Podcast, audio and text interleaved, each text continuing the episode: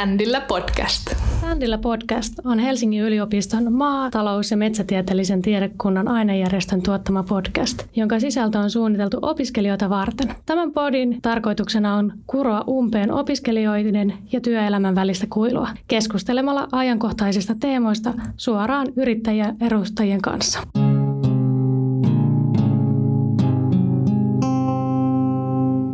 Tämän jakson aiheena on maatalous ja täällä Startup-saunalla on tänään kanssani Tammilehdon herneet yrittäjäpariskunta Janna ja Vesa Tammilehto. Minä olen Juuli Pelin ja toimin tämän jakson juontajana. Itse opiskelen maataloustiedettä viidettä vuotta Viikissä ja tällä hetkellä suoritan maisteriopintoja korkeakouluharjoittelun ohessa. Minut vei Viikkiin intohimo suomalaista ruoantuotantoa kohtaan. Se varmasti yhdistää meitä tämän päivän vieraiden kanssa.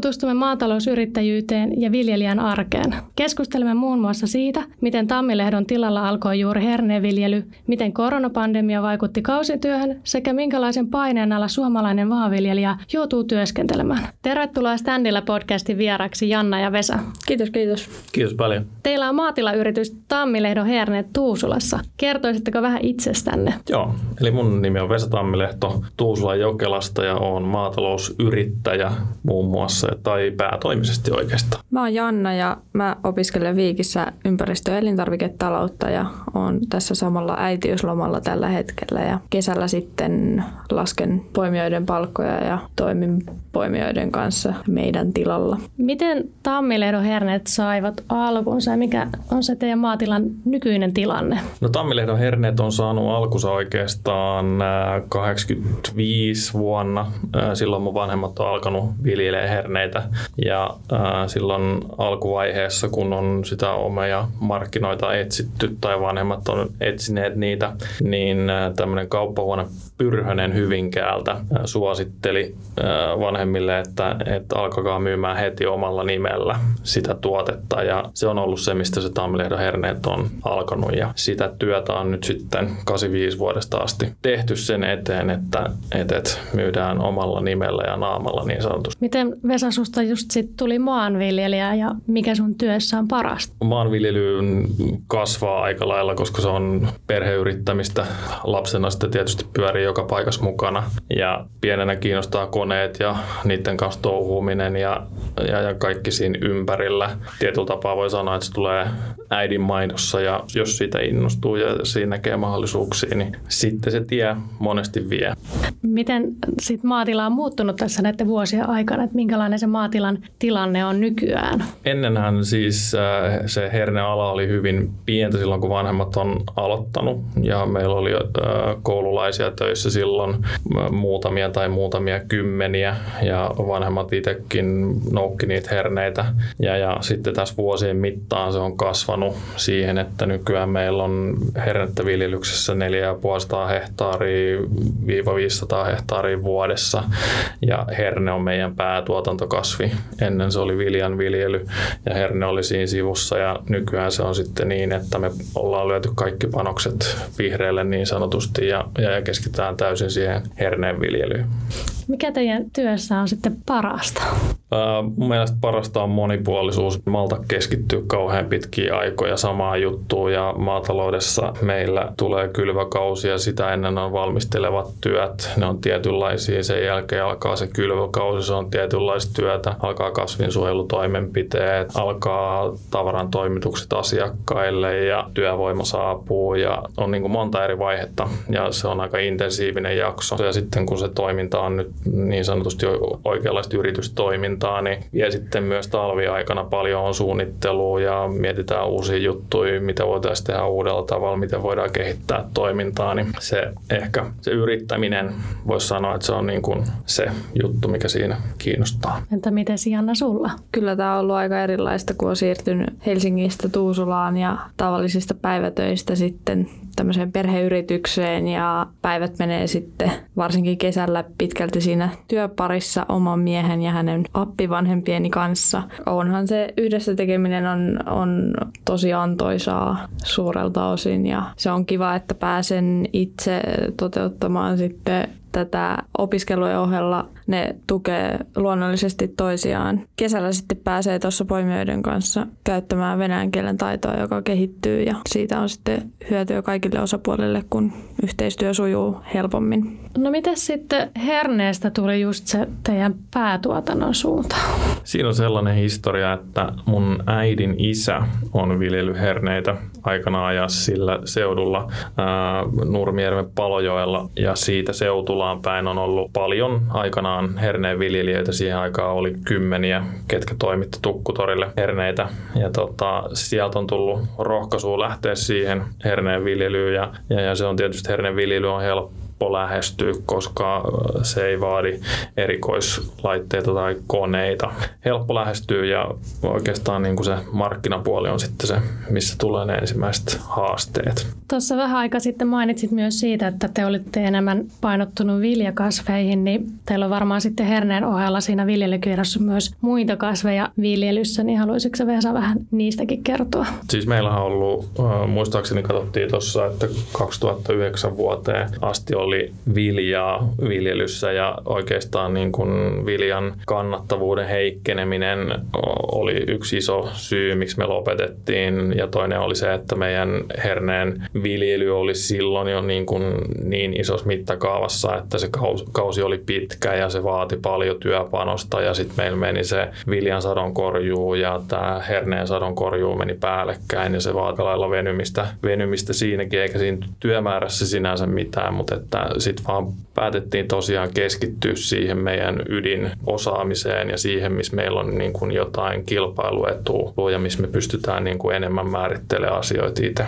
Se on silloin 2009 aikoihin tullut hernepainotteiseksi. Meillä on oikeastaan nykyään sitten kiertokasveina nurmea, saneerauskasveja ja, ja erilaisia maisemakasveja ja oikeastaan sieltä maisemakasvipuolelta löytyy myös semmoisia herneille edullisia kiertokasveja, kuten esimerkiksi hunajakukka on yksi semmoinen, minkä satuin löytämään jostain tutkimuksista, mistä liian maailmalta löytykää, että se vähentää, vähentää tota herneen tautipainetta, niin ne on ne, mitä me tällä hetkellä käytetään. Ja maissia harrasteltiin tuossa viime vuonna, kokeiltiin vähän se, koska aina on kuitenkin semmoinen polte, olisi kiva viljellä jotain muutakin. Herne on ehdottomasti se pääjuttu meillä ja, ja, ja se, mihin suurin osa panokset käytetään. Mihin te itse käytätte herneitä ja olisiko sulla vaikka Janna antaa jonkinlaisia monipuolisia vinkkejä sen käytöstä? Meidän herneet on kyllä ehdottomasti parhaita tuoreena ja jääkaappikylmänä, mutta ollaan me tuossa joinakin kesinä tehty kaiken näköisiä reseptikokeiluja kotikeittiössämme. Ää, muun muassa tämmöinen hernepyre oli kalan kaverina aika tosi kiva ja erilainen. Perinteisesti sitten tämmöinen tuore hernekeitto on myös tietenkin aina hyvä. Mitäs Vesa?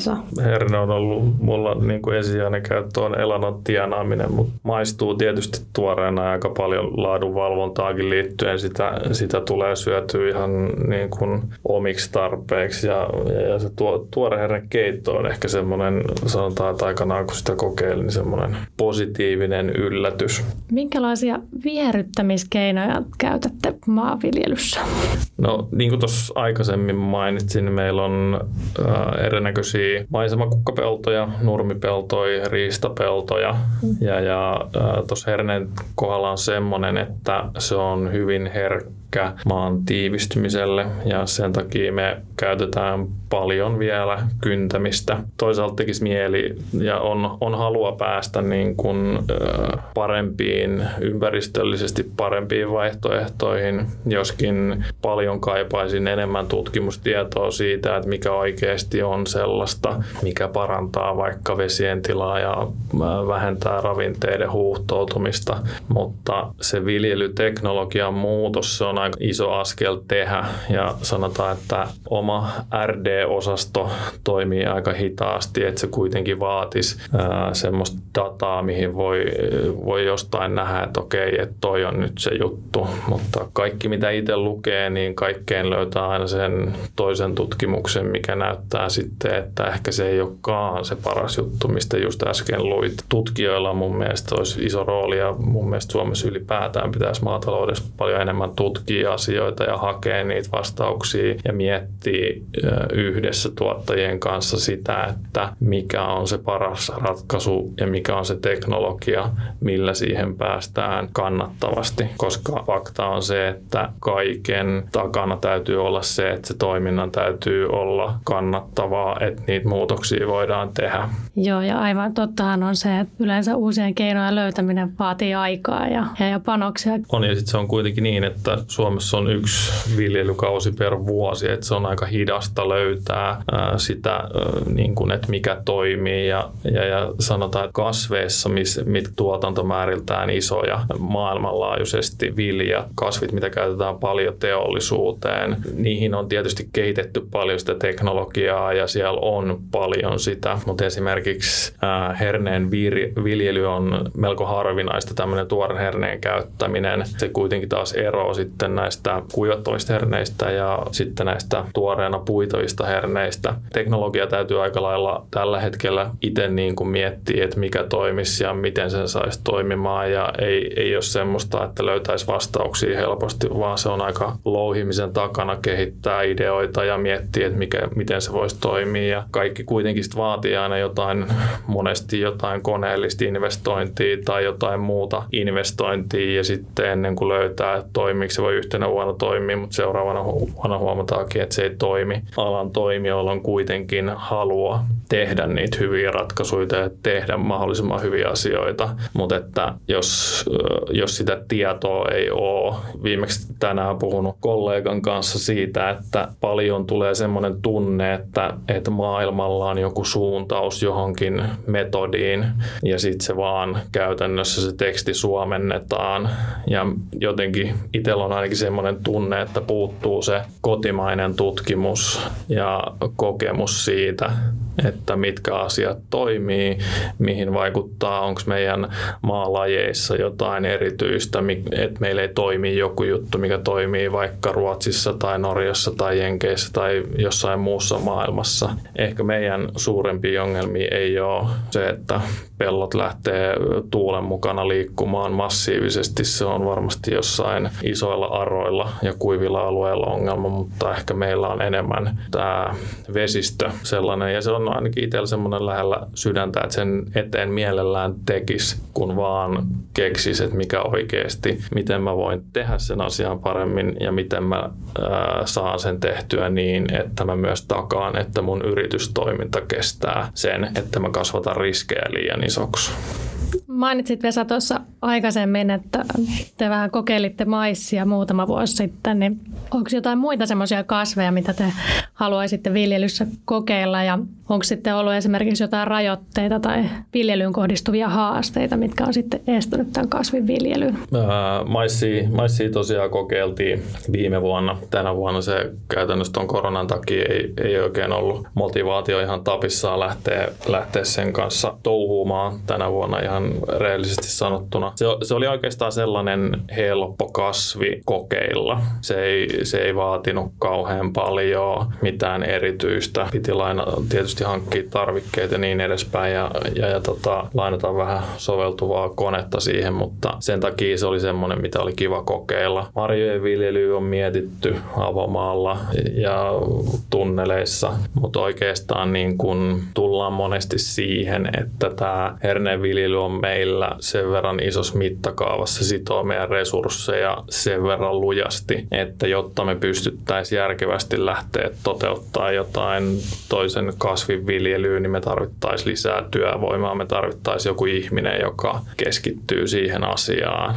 Ja sitten siinä tulee mietittyä monesti sitä, että onko järkevää lähteä hajauttaa sitä panosta. Tietyllä tapaa tekisi mieli, saattaisi olla järkevääkin, mutta sitten taas kun miettii, että jos mä panostan edes kymmenesosan siitä, mitä vaikka joku marjanviljelyn aloittaminen vaatii, niin jos mä panostan sen tähän herne-markkinointiin esimerkiksi, niin se todennäköisesti antaa paremman tuloksen takaspäin. Ja aika paljon me keskenämme mietitään, erityisesti kun lähdetään johonkin reissuun. Tämä maissikin oli uuden Seelannin tuliainen. Joo.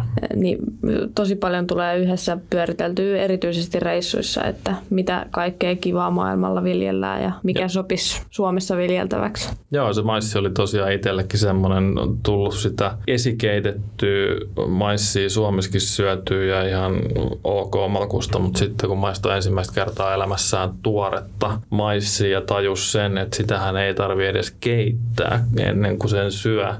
Tietyllä tapaa avautui niin uusi makuelämys ja maailma, että mä muistan, että silloin puhuttiin, että hei, tämä tämä on niin makea juttu, että tätä täytyisi, niin kuin, tätä täytyisi saada Suomessakin, mutta se maissin kohdalla on vähän haaste se, että kasvukausi sillä on niin pitkä, se alkaa va- valmistua sen verran myöhään kuin loppukesästä aikaisintaan. Siinä tulee vähän se, että grillikausi on ohi ja, ja se on sitten aika tuntematon tuote. Siinä on se, että kun se on siinä suojelehdissään tupessaan se maissin tähkä, niin uskoisin, että ihan kauhean moni ei sitä hevitiskistä tunnista ja mä luulen, että monella on myös se, mikä itselläkin oli, että tulee mieleen, että no, että toi pitää nyt sitten kuoria ja sitten se pitäisi vielä keittää ennen kuin mä voin sen heittää grilliin.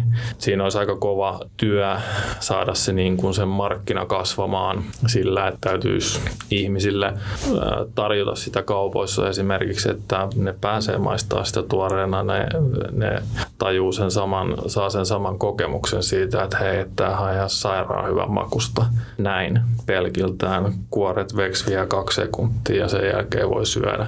Mä oon kanssa päässyt maistamaan ihan tuoreena maissia avomaalta ja se on kyllä aika herkku verrattuna siihen kelmutettuun esikeitettyyn maissiin. On, on se, silleen siinä maississa itsellä oli just se, että mä luotan sen just tohon kokemukseen, mikä sullakin on tullut siitä, niin se on niin erilainen verrattuna siihen, minkä suurin osa ihmisistä tuntee sen vakuumipakatun esikeitetyn maissin. Siis ne on niin eri maailmoja, hyviä tuotteita molemmat, molemmat mutta että se on niin uusi ja hyvä maku kun että muistan, tuli viljelijän Berneriltä kaksi, kaksi tota, henkilöä kattelee niitä maissipeltoimista siemenet heiltä osti, niin tota, nekin yllättyi itse siitä, että, että ei ole ikinä ennen mentiin pellolle ja kaikki otti tähkän siitä ja sitten seisoskeltiin ja syötiin ja sitten kaikki ihmetteli, että tämä oli ihan sairaan hyvä.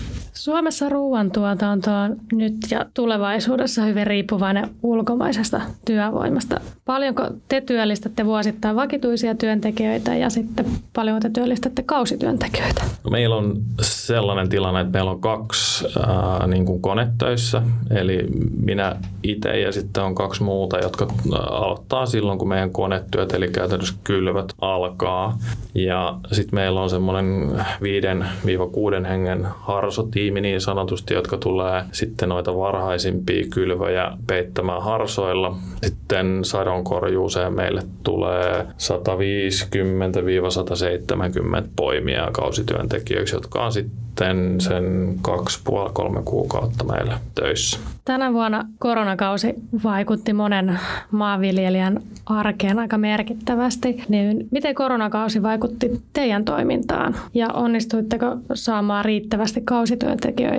Se oli aika jännittävä tämä kevät just tämän kausityövoiman saamisen kannalta, että on monta tuntia ja päivää käytetty eri näköisten strategioiden pohtimiseen, että mitä tehdään, jos ei saada työvoimaa ja mitä viljellään, voidaanko viljellä jotain muuta satokasvia vai miten tehdään. Ja oli paljon kysymysmerkkejä siitä, että, että onko meidän asiakkaista, erityisesti torimyyjät, kaupat, ruokakaupat tietysti on auki, mutta että tällaiset kaupan edus ja toreilla myyvät, että pääseekö ne aloittaa ollenkaan, mikä on tilanne, niin oli se taas yhdenlainen kevät. Mentiin oikeastaan niin kuin ihan samalla kaavalla kuin ennenkin. Tiedon saaminen ja tiedon louhiminen niin sanotusti oli aika haastavaa, kun seurasit kaikki viranomaisten tiedotustilaisuudet, missä annettiin milloinkin mitä lukuja ja sitten yritit jostain saada tietoa, että missä kohtaa kiintiöt täyttyy ja ne, ketkä oli sovittu ennakolta, ne työntekijät, niin kaikki,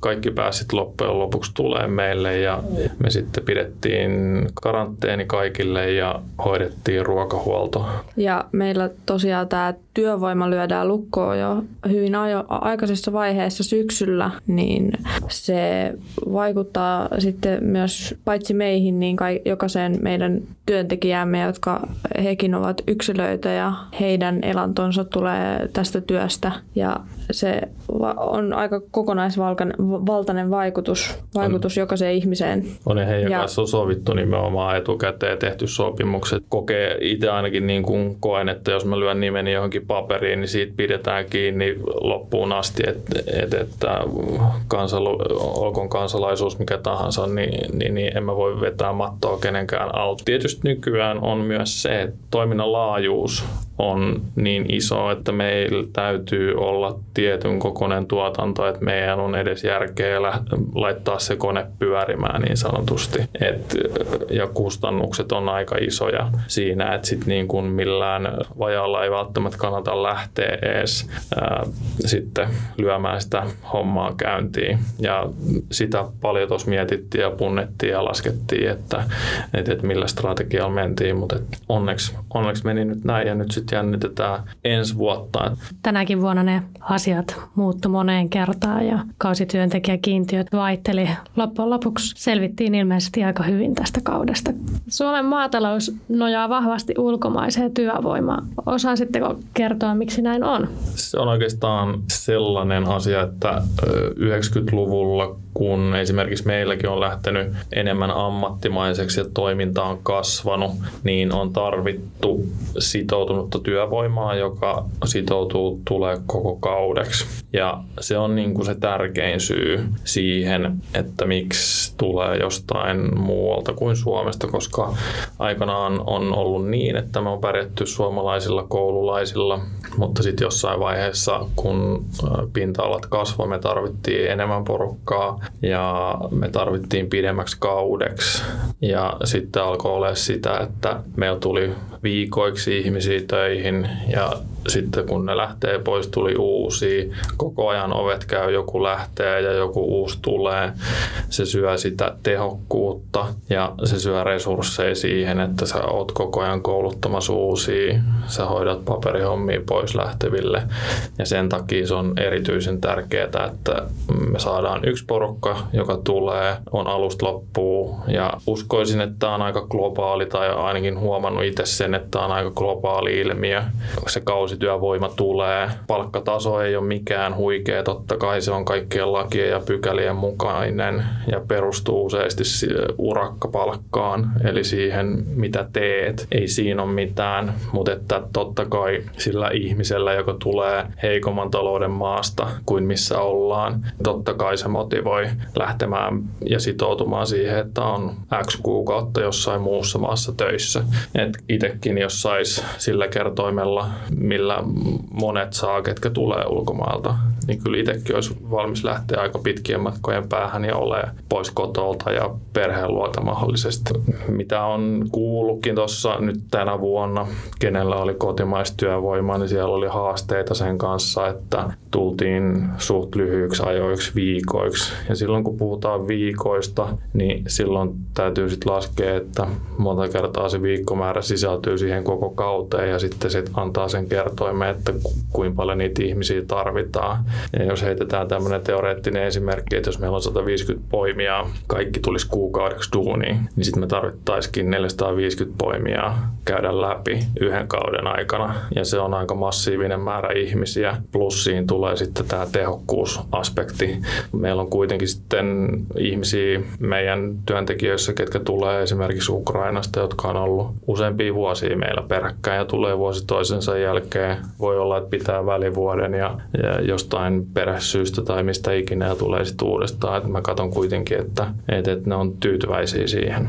Joo, ja mun mielestä ei pidä väheksyä sitä, mitä kevätkeskusteluissa on mediassa mun mielestäni aika väheksyvästi sanottu, että miksei voida korvata suomalaisella työvoimalla, niin on otettava huomioon se kokemus ja taito, mikä näillä ihmisillä, jotka meilläkin on parhaimmillaan yli 20 vuotta käyneet joka kesä töissä, niin, niin jos sinne otetaan suomalainen, joka ei ole ikinä ollut tällaisessa työssä, niin e, heitä ei voi rinnastaa missään tapauksessa työssä? Se on just tämä, että mikä tahansa yritystoiminta, jos se on se toimintakausi nyt kuin pitkä tahansa, meillä se on nyt sen 2,5-3 kuukautta, joku yritys vaikka koko vuosi, niin jos se vuoden aikana käyttäisi kolme kertaa sen määrän työntekijöitä, mitä se nyt tarvitsee vuoden aikana, niin se on aika iso prosessi pyörittää läpi. Sen takia mä sanoisin, sitoutuneisuus on se, mikä tämän ilmiön on aikanaan luonut. Niin se on meillä itse kullakin, kun aloittaa uuden työn, on se sitten ihan mitä tahansa, niin se vaatii sen aikansa, että siihen sisään ajetaan, oppii, oppii mitä tehdään, niin varmasti on myöskin maataloustöihin tämä sama pätee. Se on just näin. Plus sitten, että niin kuin kaikilla aloilla, uskon ihan millä tahansa alalla, aina se tiukkenee, että koko ajan pitää saada enemmän ja enemmän irti vähemmästä, jotta pysty, pystytään tekemään edes samankaltaista tulosta kuin aikaisemmin pääsääntöisesti kustannukset kasvaa, on ne konekustannuksia tai työvoimakustannuksia tai panoksia tai mitä tahansa, ne kasvaa ja koko ajan tulee tärkeämmäksi se, että sieltä saadaan sitä satoa irti mahdollisimman paljon ja se saadaan myös sieltä tehokkaasti irti, jotta se hinta on järkevä myös sit siellä kuluttaja päässä. Miten te koette maatalouden aseman Suomessa? Aika vahvaa murrostahan nämä viime vuodet on ollut. Viljelijöiden määrä vähenee jatkuvasti ja varmaan suunta edelleen on sama ja ala on niin kuin kaiken kaikkiaan kovissa kannattavuushaasteissa. Ja just tämä, mistä äsken puhuttiin, että alalla kun alalla niin on saatava enemmän irti vähemmästä periaatteella ja on koko ajan korostuu se, että on onnistuttava. Ei ole enää varaa tehdä vähän sinne päin. Ja se on niin kuin tällä alalla yksi semmoinen haaste. Ja sitä monet, monet miettii, että millä strategialla lähtee lähestyä sitä, että vähennetäänkö, vähennetäänkö jotain työvaiheita ja siirrytään esimerkiksi vaikka suorakylvöön ja säästetään sillä tapaa ja mitä ikinä sitten keksitäänkään tehdä. Mutta että koko ajan, koko ajan huomaa ja tulee uusia juttuja. Sitten täytyy ottaa huomioon nämä ympäristöasiat on noussut aika nopeasti tässä ja vahvasti on hiilet ja on vesistöt, mitä pitää ottaa huomioon ja maataloudessa politiikka tekee aika nopeita muutoksia sitten, kun muutoksen aika tulee ja uudet, uudet ohjelmakaudet alkaa, niin aina aina jännitetään sitten, että mitä, mitä siellä tapahtuu. Ja, ja sitten uskoisin, että tota, maatalous on silloin oma kulttuurinsa siinä toiminnassa, että miten asioita on tehty. Se painaa monella, että näin on tehty pitkiä jaksoja. On tiettyjä alueellisia kulttuureita, ihan lähtien vaikka jostain millaisia koneita käytetään, kun naapurille tulee jonkunlainen kone ja se onnistuu, niin sitten todetaan, että se on hyvä ja sitten siitä helpon lähtee semmoinen kulttuuri, vaikka välttämättä se ei ole niin.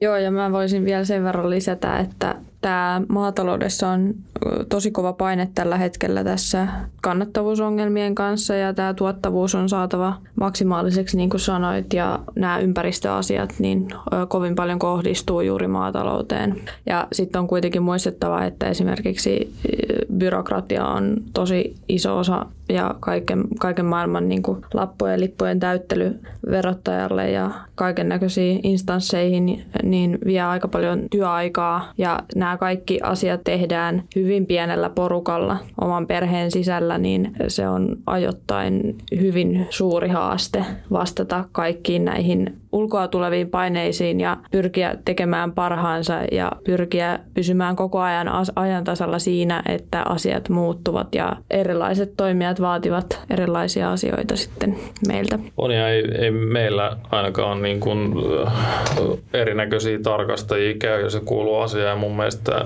mä oon aina sanonut, että vaikka se niin kuin itsellä henkisesti se on aina raskasta, kun tarkastaja tulee, se on sama asia kuin ajaa puolustusratsia, että vaikka jos puoleen juoto vuoteen ottanut hörpyykään alkoholia, mutta aina vähän jännittää, että värähtääkö viisari, niin se on sama asia noiden tarkastajien kanssa, että on pikkasen semmoinen syyllinen olo, että onko onkohan mä tehnyt jotain väärin. Ja, ja joskin se kulttuuri on muuttunut kyllä hyvään suuntaan, että siitä on tullut enemmän, se on muuttunut semmoisesta niin kuin sakottamishengestä semmoiseen neuvovaan henkeen. Mutta että tietysti on niin paljon tulkinnanvaraisia asioita ja muita ja kuka mitenkin asioita näkee. Ja mun mielestä jokaisella alalla tämä läpinäkyvyys on, on ihan ykkösjuttu. Ö, ihan sieltä, kun siemen kylvetään maahan ja siitä, kun asiakas maksaa meille siitä hernepalosta, niin, niin mun mielestä koko tämän, tämä väli on oltava läpinäkyvää toimintaa, on oltava vastuullista ja, ja mun mielestä se on ihan tosi hyvä asia, että asioita valvotaan ja tarkastetaan. On ja se mun mielestä kuuluu, kuuluu asiaan. Mutta tämä on just se, että mikä takaa meille sen, että meillä Suomessa tuotetaan valvottua, puhdasta, terveellistä ja hyvää ruokaa. No miten sitten te näette maatalouden tulevaisuuden Suomessa ja miten se tulee vaikuttamaan teidän tilanne toimintaan? Mä uskoisin, niin kuin tuossa oli puhetta siitä, että viljelijöiden määrä vähenee, tilat varmasti kasvaa. Uskoisin, että joudutaan keskittymään enemmän. Tietysti tullaan siihen, että millaista se keskittyminen on. Et kun mä oon puhunut siitä, että e, suosittelisin monille erikoistumista, mutta että sen erikoistumisen ei tarvi olla kovin erikoista, mutta että panostaa siihen, mitä tekee ja hakee niitä taloudellisesti kestäviä, koska se on kuitenkin kaiken yritystoiminnan perustaan se, että sulla on se taloudellinen puoli jigissä ja se on ainut mahdollisuus, että sä pystyt tekemään jotain muita muutoksia. Ja totta kai toivoisi, että, että Suomessa lähettäisiin myös enemmän tulisi tutkimusta ja enemmän tulisi voimia, jotka yhdessä hakisi niitä ratkaisuja erinäköisiin asioihin, on se sitten teknologiat tai mitkä tahansa muut asiat tässä tämän ruoantuotannon ympärillä. Viikissä tosiaan yksi koulutusohjelma on maataloustieteet ja sieltä valmistutaan agronomiksi. Ja moni agronomi työllistääkin itsensä myös osittain tai kokonaan maatalousyrittäjänä. Minkälaisia ohjeita osaisitte antaa esimerkiksi sukupolvenvaihdosta harkitsevalle nuorelle? Tehkää rohkeasti päätöksiä, erikoistukaa ja miettikää, miten asioita kannattaa tehdä ja miettikää sitä toimintaa yritystoiminnan lähtökohdista. Niin mun mielestä se on niin kuin hyvä perusta, mistä lähtee liikkeelle älkää jääkö liikaa kiinni niihin, että miten asioita on tehty ja siihen suuntaan, vaan miettikää, että mikä on järkevää ja mikä on kannattavaa. Siitä saa eväitä siihen ja sitä omaa polkua rakennettua. Meillä on ollut tänään tosi mielenkiintoista keskustelua maataloudesta ja sen tulevaisuudesta. Tseppiä teille ensi kauteen Janna ja Vesa ja kiitos kovasti vierailusta. Kiitos, kiitos. kiitos.